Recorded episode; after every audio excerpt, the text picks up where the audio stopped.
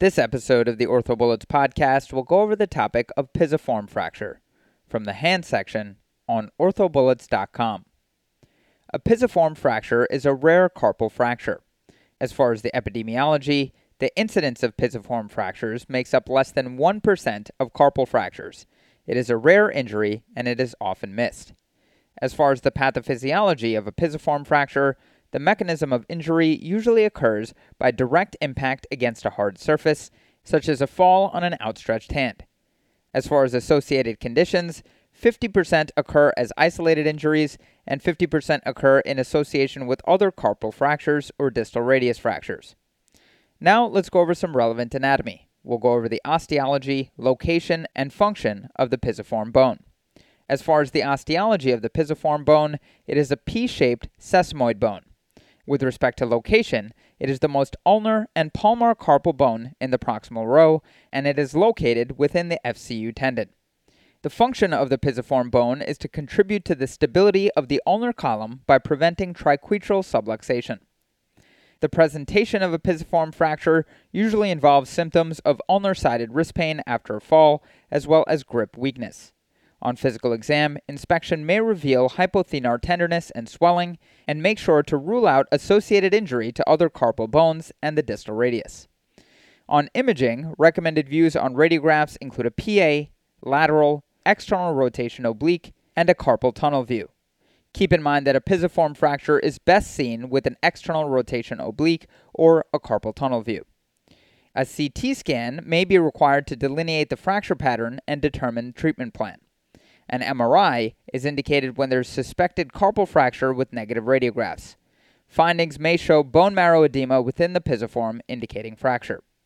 Treatment of a pisiform fracture can be non operative or operative.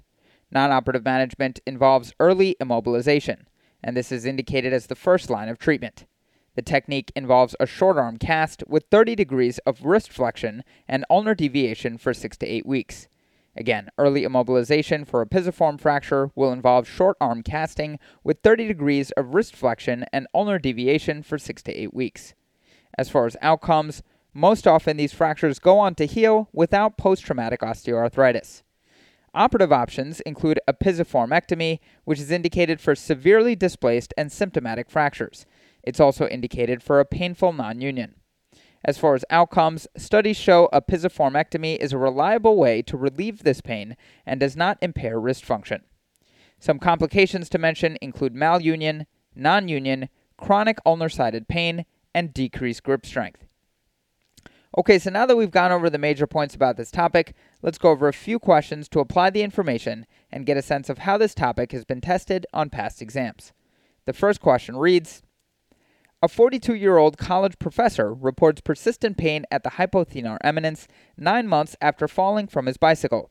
Initial radiographs were reported as normal. Use of a wrist splint for the last two months has failed to provide relief.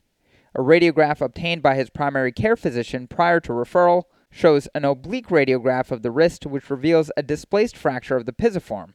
What is the most appropriate treatment? And the choices are 1. Continued splint immobilization for 6 weeks, 2. Pisiform excision. 3. Hook of the hamate excision. 4. Open reduction and internal fixation with bone grafting. 5. Lunotriquetral arthrodesis.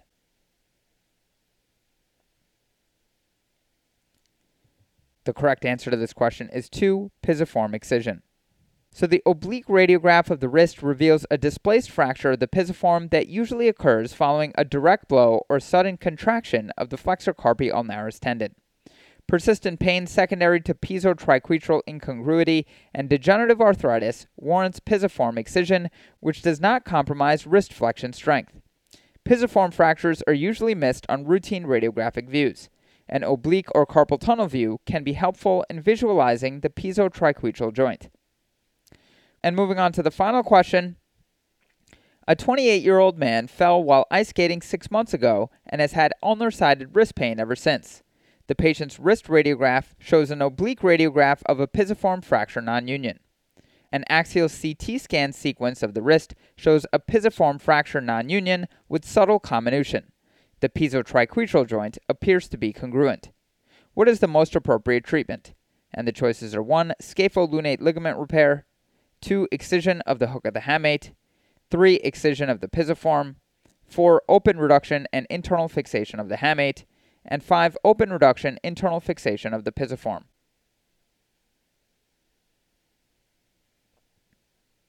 The correct answer to this question is 3. Excision of the pisiform. So, based on clinical history and imaging described, this patient has developed a pisiform fracture nonunion. Treatment of symptomatic nonunions of the pisiform is by pisiformectomy. To quickly review, fractures of the pisiform are rare. They often occur in conjunction with injuries to the distal radius or carpus. Non-operative management with cast immobilization in 30 degrees of wrist flexion is the first line of treatment. Symptomatic nonunions are treated with pisiformectomy. Palmieri et al. performed pisiformectomies on 21 patients who had pisiform area pain that was refractory to conservative management. Patients had a history of painful union or non union of pisiform fractures, arthritis, or FCU tendonitis. In all cases, wrist strength and mobility was retained. Lamb et al. reviewed the effect of pisiform excision on wrist function in patients with pisotriquetral dysfunction. After an average follow up of 65 months, 75% of patients had complete relief of pisiform area symptoms. No differences in grip, wrist motion, strength, or power were found in comparison to the contralateral side. That's all for this review about pisiform fractures. Hopefully that was helpful. This is the OrthoBullets podcast, a daily audio review session by OrthoBullets, the free learning and collaboration community for orthopedic surgery education. Keep in mind that these podcasts are designed to go along with the topics on orthobullets.com, and in fact, you can listen to these episodes right on the OrthoBullets website while going through the topic. If you've gotten any value from the OrthoBullets podcast so far, please consider leaving us a five star rating and writing us a review on Apple Podcasts. It will help us spread the word and increase our discoverability tremendously. Thanks so much, and we'll see you all tomorrow.